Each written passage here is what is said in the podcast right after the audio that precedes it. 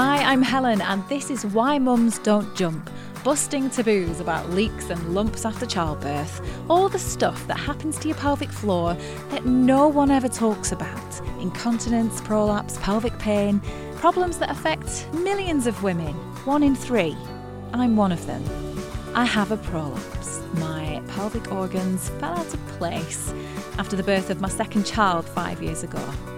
And if you'd told me then I'd be speaking about this stuff out loud, I would have told you to give your head a wobble. Hi, welcome back. Whoever would have thought we'd be here talking about sex after pelvic floor dysfunction, doing the deed when all hell has broken loose. But we are because it's important and because incontinence, prolapse, pelvic pain, birth injuries, birth trauma, to whatever degree, they all have this massive impact on relationships and intimacy, physically and mentally.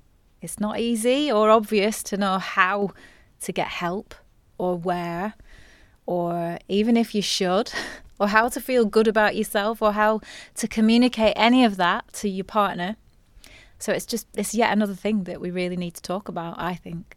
And another thing you've asked me to talk about.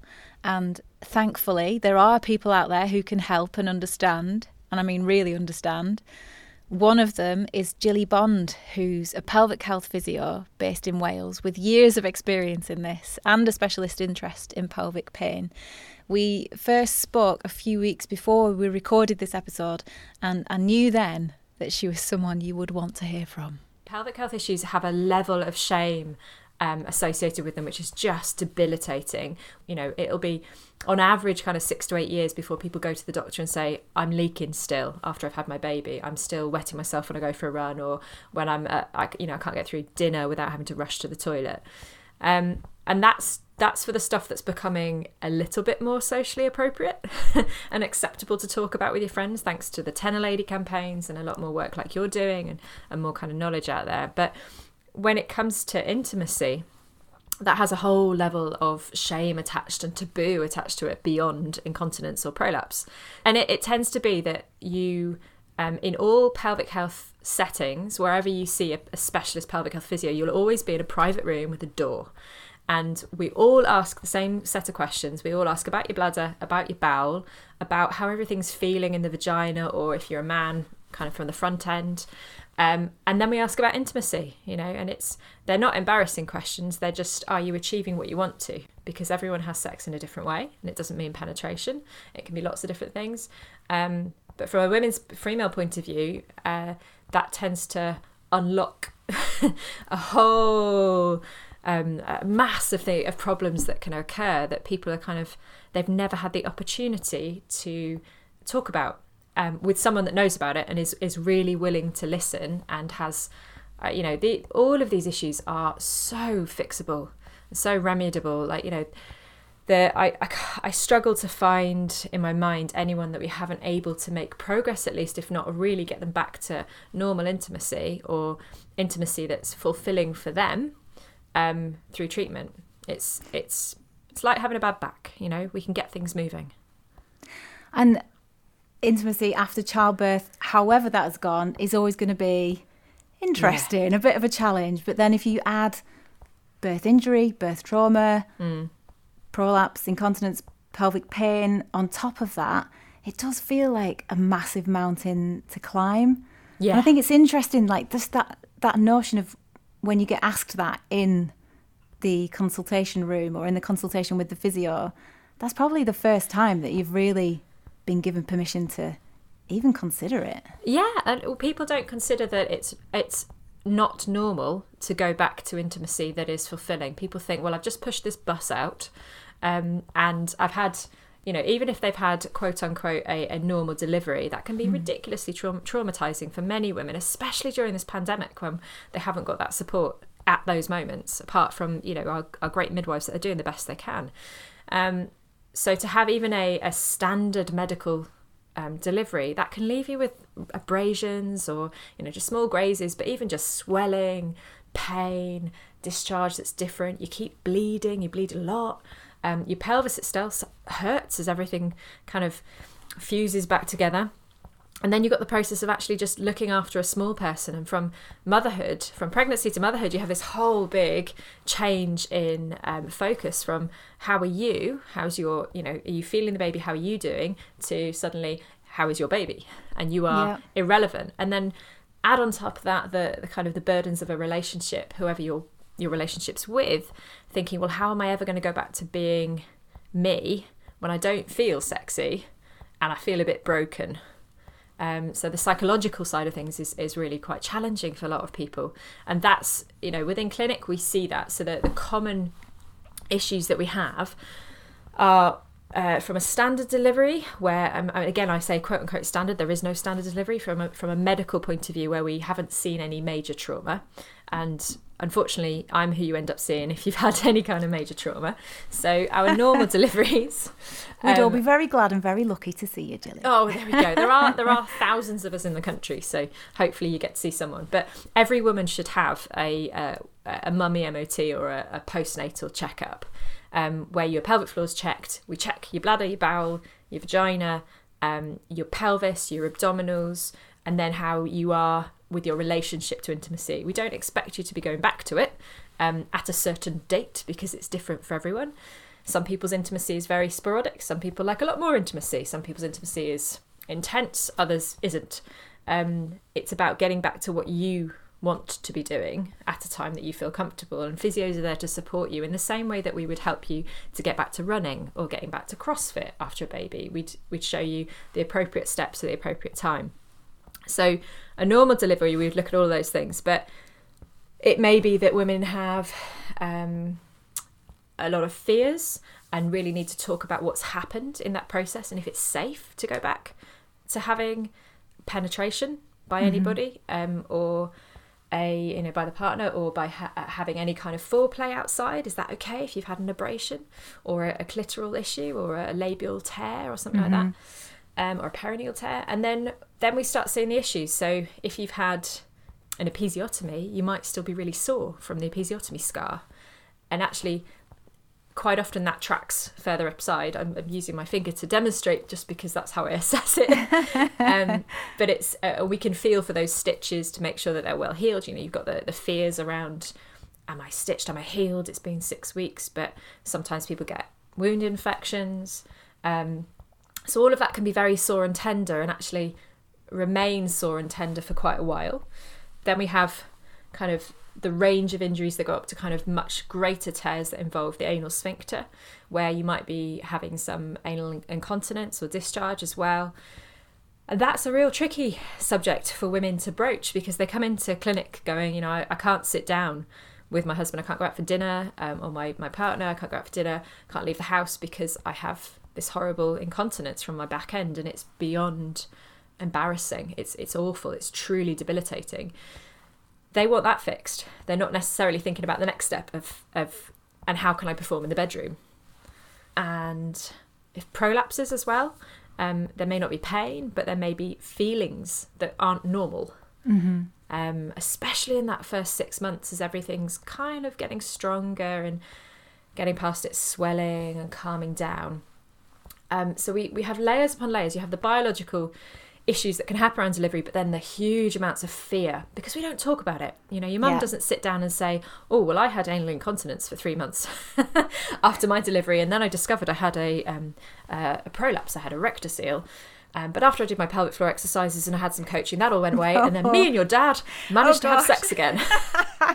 No, that's not a conversation that I think I would probably want to have. Love you, mum, but still. no. Um, but you're right, like the mental side of it. Um, you know, you're knackered anyway. You're a new mum. You're mm. looking after kids, and then like, I don't really ever think that I considered what my own vulva looked like before I mm. had my prolapse, and then afterwards, I was just a bit like, I don't want to think about this. I don't want to think about this in relation to intimacy.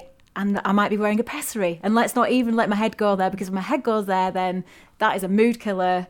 That is Yeah. game over. And I guess that's just that's just at the lighter end of the spectrum. Like I Well, don't it- have it all those. and you shouldn't. That's the thing that people often say that. Well, I've only got this. Yeah, But you've got that, and it's something that's awful because it's something you've never had to consider before. Your bits falling out. Um, they're not going to, and we'll keep them in place, and we know how to keep everything nice and secure. But those kind of questions, like what do you do if you've got a prolapse and you've been given a pessary, which are, by the way, given to younger people? We don't put pessaries in 90 year olds anymore because they fall out. But yeah, what do you do when you've got a pessary or someone's given you a pessary which has fixed your problem but hasn't really, and you want to go to the gym? Do you where do you put it in when you get to the gym and you're getting changed? Or you want to go swimming? Do I wear it when I swim? Or what happens when it comes to intimacy? You know, is he going to feel it? Is she going to feel it? Is it going to move? Am I going to lose it? Mm-hmm. So these are all the questions that, as uh, as pelvic health physios, we are very comfortable to navigate. And often it will take a couple of sessions for someone to feel comfortable enough to say, you know, I want to do this with my other half. Is that okay? Am I going to damage myself? Um, or, you know, how can I achieve this? And is this normal? And that's just about trusting the physio that you're with. But nothing in in these consultations is off limits um, as regards to discussing and, and kind of about intimacy. Because we we talked a little bit before didn't we about even the visual aspect of it? So the mental mm. thing relating to how you feel about your own vulva and what it looks like. And we talked about you mentioned the great wall of vagina which i am mm. now familiar with. Good good. What do you think it's incredible, you know. Yeah. So, for people who don't know, this is uh, an art installation. It's plaster of Paris molds of uh, lots of different people's vulvas and vaginal entrances. And uh, the artist is Jamie McCartney. And yeah, I don't know, there must be hundreds of them mm. sort of side by side by side. And they're all so different. They're all so yep. different. And it's they're not so, like they're so no perfect. Beautiful. No, yeah. no, and the, the joy yeah. is that you can see older ladies, you can see younger people, you can see people with prolapses, people with um, jewelry, uh, people with more hair, less hair. Um, there's lots of wonderful things that you can see on this because it's normal bodies. And when we were talking about um, intimacy and problems before, and I was we were talking about this kind of the fact that for women, eighty percent of uh, sexual arousal is is uh, mental and it's about mm. feeling turned on. You know, let alone the fact that your hormones are telling you not to feel sexy when you've just had a baby because it's about keeping the children that you've got alive so you yeah, don't get right. aroused as much and you don't get so much lubrication um, in that way but when you've got potentially you haven't you know we don't look at our vulvas when we're young no and um, we all should we should like yeah. we, we do breast checks um, but we don't look at them so then when something as huge and life changing as a child happens, it's difficult to know what's changed if you didn't know I was there beforehand. Yeah. So the one that sticks in my mind is that lady that was uh, four years her, her child was four years old and she wanted to have a second child and she was referred to me because sex was painful and so discussions through clinic we worked out actually her issue was that she'd had a tear and was beyond traumatized by what that was because tearing of the most intimate part of you but then also was incredibly ashamed of what she looked like. And what we did was we uh, she took pictures of her vulva safely in clinic not uploaded to anyone's ipad. Um, and we compared them to the great wall of vagina and we just went through one by one by one and, and she went actually by the end of that session she was like actually it's quite pretty. It's quite neat and and we were able to discuss these things. So it's but that that's all about expectation. One of the really important things to know with pain is that pain is not always dependent upon tissue damage. Pain is a is a response of the body to protect somewhere that feels like it may need protecting because of tissue damage or the potential for tissue damage and is based on predictions by your brain about what it thinks is going on. And that's really, really important to know that it's your brain making predictions. Now, most of the time, if it's your hand, if it's your arm, your knee, these predictions are quite accurate because you can see those bits. But when we start talking about your vulva, which you've never looked at, yeah. Um, you've just gone through a massively emotional, traumatic experience, which hopefully was positive, but we know that even the most positive experiences have trauma within them. Mm-hmm. Um, you start having issues with that prediction being possibly much more negative. Mm-hmm. And then you're dealing with an area that you physically can't see because it's inside you as well, within the vagina. So those predictions are not accurate necessarily. And this is where we see the much more complex and beautiful side of pain with intimacy, which is where, you know, I'm a specialist within a specialist, so I deal with with pelvic pain as my what I do all day every day when I'm in work. Um, and that's where we see the body is doing an amazing job of protecting you from what it predicts is happening. And that prediction is that you've got a tear or you've got more damage or something else going on. So it's going into spasm. So it hurts to have sex because all the muscles go into spasm. That's The tissue- incredible. Yeah, yeah. And the So body is sort of- incredible. It's sort of relating what's happening in the bedroom just because it's that part, the same part of your body with the Mm. Yeah. trauma or whatever you want to call it that you went through when the baby came. Yeah, and it, it it's the same process that we do when we learn to walk because the body gets good at predicting how you're going to feel when you stand, which muscles it needs to use. But this time it's applying it to to keeping you safe and keeping you alive. And those predictions aren't always true. So this lady that had serious pain with intimacy, it was all based on the the predictions of her brain that were still going on about this tear still being there. But we got to the point where I could assess her and I could touch that tear where the scar was, and it didn't hurt her. And I was saying, right, so if that isn't hurting, then what's hurting? And Yeah, she was what going, is? Yeah. Everything becomes very hypersensitive. So if you've ever had um, like a really bad cut, but the, the cut itself doesn't hurt, but all the skin around it does. Right, okay, yeah. Yeah. Why is that? Don't know. Makes no sense, does it? Yeah, Why yeah. why would an area that's not in, injured or damaged hurt? It's there to say don't go any further because you'll damage yourself more. yeah. Yeah, so it's the same downstairs that is that can happen. So the skin of the vagina inside can become hypersensitive. So it's kind of oh, don't touch me, don't touch me, you might damage me. But really, there's no damage to be had. Ninety nine percent of the time. Obviously, in the early stages, postnatally with with tears and things, we need to give them three to six months to heal, um, and we can encourage that in the way the same way you would have a, a cut anywhere else in your body. You'll heal. It will get Yeah. better. And if it's tense or tight, we need to help it relax. And a lot of the time, that's the issue is that it's kind of forgotten how to relax. It's doing so well at protecting you. The whole area needs to be soothed and calmed. And that's the key to getting intimacy back in uh, any postnatal pelvis is finding what the crux of the matter is biologically and psychologically. And then if there is that sort of over tight pain, then that can be done through massage or Yeah. It- so most physios will um, will do a therapeutic assessment, which it means that we when we when we assess in the pelvis when you have problems that are very I leak when I do this, when I jump, all the rest of it. We're looking at the muscles. We're looking at how strong they are, how far they move up and forwards, um, can they resist, things like that. They're going to be strong enough to lift. But when we have pain, we won't do that. We'll say, how does your body react to me, my finger touching you? So, is it hypersensitive? Is it making predictions that I'm actually cutting you or hurting you?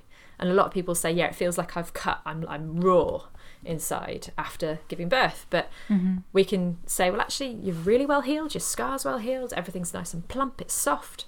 It's pink. You know, every, and give all that reassurance, and that starts to build better, um, better data upon which your brain can make these better predictions that are more accurate about what's going on.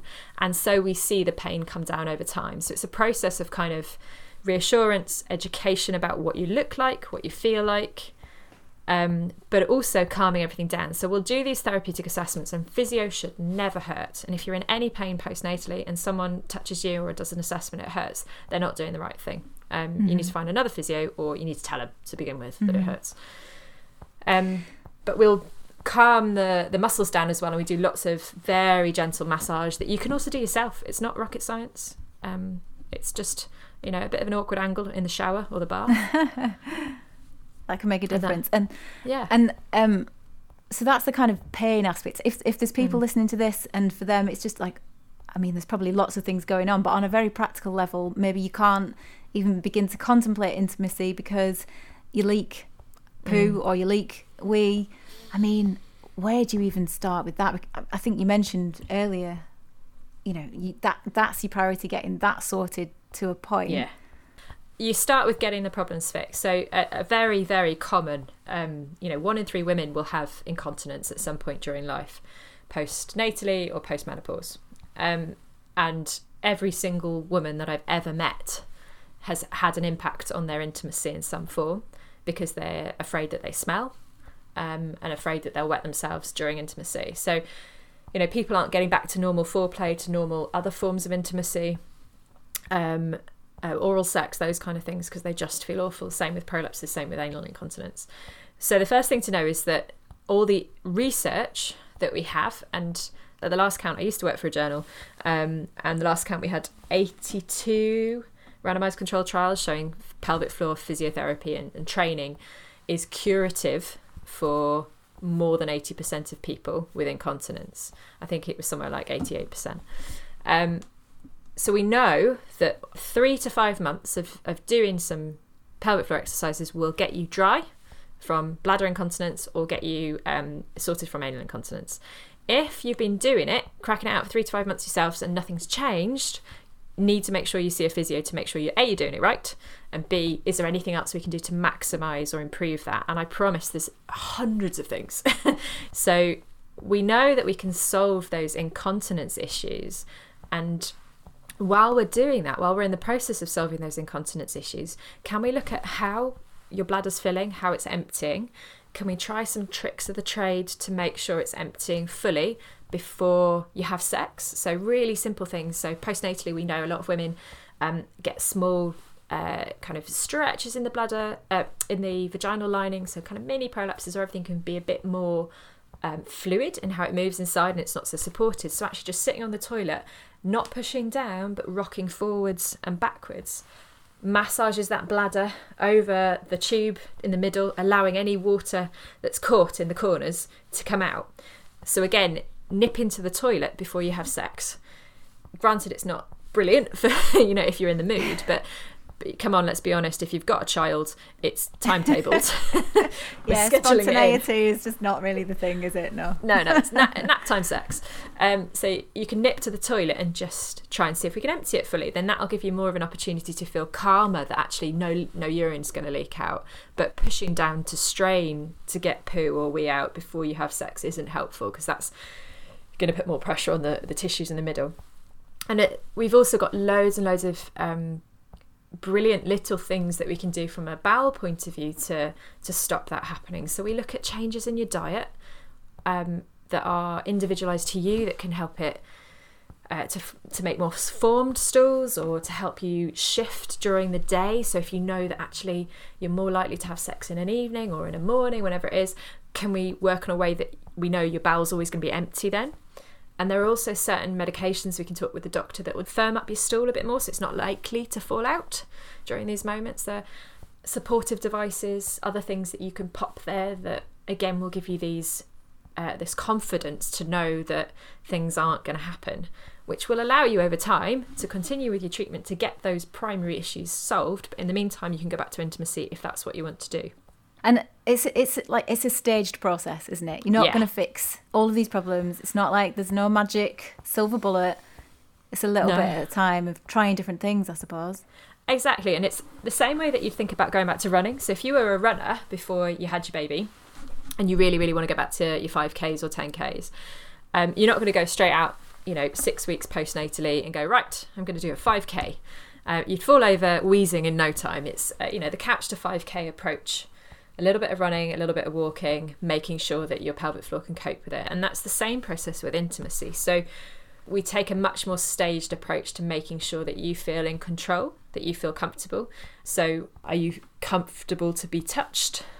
You know, that's the first stage. Not just intimacy, intimately, but um, is there that intimate touch in your relationship already? And I would say most women that have a significant issue uh, with more likely with pain or post a, a tear or a C-section that's still sore that come into clinic will um, have a because they don't want to get to the point of sex they'll be sitting on a different sofa. They'll be avoiding touching a bum in the kitchen when you're making a stir fry. That kind of intimate touch that's normal in a relationship but signals that we're going to move towards having some intimacy later so Do you know, I think that is that. so interesting. And I think, like, you know, I'm going to put my hand up and say that I have probably done that Mm. at points and without even realizing that that is what you're kind of doing in that situation. So the idea that you can just unpick that little by little, I think that's really a useful and helpful thing. and it, it's got to be led by you. So you, you've got to be comfortable to, but the physio will have the skills and the tools to kind of help you to find where you are and where is that grounded space that you are in right now and where would you like to get to. Um, and we definitely come from a point of view and i keep hopefully i've reiterated that enough in this session that sex isn't penetration sex isn't man and woman sex is intimacy between two people. Um, so and regardless of who the physio sat in front of you is they will help whoever you are to achieve whatever you want to do, which is normal for you, as long as it's legal and consensual. Um, then you know that anything goes as far as we're concerned. We're just we're here to optimize your function, and the first step is saying, yeah, are you even getting any form of intimacy? You're holding hands. Is that something maybe that you would think about working on this week? Right, you can't hold his hand or her hand. Okay, why? Because I'm scared that actually then they're going to be like, right, all over me in bed later. And I've got my jumper and my dressing gown because I'm cold or I'm pretending to be cold and I'm wearing my socks and my un- my gross pants so they don't come near me. Um, all of these signals have kind of stay away from me. Right, well, what do we need to put in place for you to feel safe enough to be able to take that first step? You know, we'll carry on with our physio, we'll carry on with um, doing your pelvic floor exercises and looking at ways to um, you know support your anal incontinence and working forward with your diet and all these things that we do as part of your medical therapy treatment what else do you need to do to feel safe? And some of the time that means working with um, we've got some fantastic teams in the nhs they're better than anywhere privately. Um, and i work in both camps so i have worked in both camps so i can say that comfortably. The, the nhs psychosexual services are brilliant. They are doctors and nurses and therapists that are trained in counselling around intimacy and problems with it do you feel like there is a way to help everyone? Because i think you know this must some people must be feeling really desperate. Yeah. I've never come across a case that i've not been able to help them move forward in some way. And as i said in with intimacy? Pelvic, with intimacy yeah. In, in pelvic health we um we see everyone that we can. We would see every single woman if we could because these are the conversations that happen behind closed doors with your friends and aren't always real. Because even people, when you think you know loads about it and you've had a couple of babies and you've leaked for a while and it's, you know, you think you know what you're doing, actually talking to someone about everything to do with your pelvic health, you might realize that there's a lot of it that can be changed. It is not normal to leak ever. It is not normal to um, pass stool ever, unless you want to. It's not normal to have any form of pain after you've had a baby. It's not normal to have no sensation. So a lot of women will go, "I oh, just yeah, sex isn't the same. I can't come anymore." Well, that's not normal. Let's see if we can improve that. Let's see why that is. It shouldn't feel exactly the same as it did before, but it should feel pretty good. And I think part of it as well is we have to believe that we deserve that. Like, mm. there's this whole rhetoric around, well, you've had a baby, what do you expect? And that covers everything. Like, your body's changed, your, your mind's changed, your energy's changed, and, and your sex life will not be what it once was. But actually, we need to get past that a little bit and just believe that we deserve a little bit more than that. And actually, we deserve a decent sex life. Absolutely. It's And there's way to get back to it. Yeah. Oh, oh and, the, yeah. The, and there's so many simple steps, and it's. Um, the first step is the hardest getting to your GP and saying, I've got a problem. And you don't have to say to your GP, uh, you know, I can't have sex in the way that we always used to, and that's making my other half straining our relationship. You just have to say, I've got some leakage. I'm wetting myself and it's not got better, which is socially appropriate. Get yourself to the specialist, get yourself to the gynecologist or the physio. It tends to be the physio or the nurses that have got the hour to spend with you um, to really talk everything out. That's the space in which you can really explore it. But and one of the things I think is really important is that there's culturally there's a bit of a pushback about being super mum and having it all you know working career and being a mum and all the rest of it this is not about that you know uh, having your body working is not about having it all and being over the top it's just about having a basic human right you know if you wouldn't if men gave birth then this would not be an issue the whole of medicine is based on men and their bodies working well if men for some reason broke an arm when they were playing golf then golf would be made safe. And it's the equivalent. Yeah. You know, women, we, we have these injuries to our bodies and we're just not treated for the injuries. But Mm. it's just like twisting an ankle or breaking an arm. You can get better from it. So last week in the UK, the Health Secretary Matt Hancock said that for generations, women have lived with a healthcare system that is designed by men for men. He was launching a consultation into the gender health gap, right? We just we, we don't know enough about conditions that only affect women. And the government is now asking women in England to share their experiences of healthcare services. I've done this myself. It's an online form. I think it took me about 25 minutes. Uh, and it's a chance to, to have your say, right? I don't know where it's going to go, but it's a start. I'll put a link in the show notes as well as information about all the other things that Jilly and I spoke about in today's episode, which I really hope you found useful. Next time, we're going to hear from another stigma smasher, Peace, a mum who's been sharing her experience of nighttime leaking on Instagram at Bailey's in Spain. You've been listening to Why Mums Don't Jump with me, Helen Ledwick. Let me know what you think. Leave me a review and please tell all your friends. You can find me on Instagram at Why Mums Don't Jump or online at whymumsdon'tjump.com. Bye for now.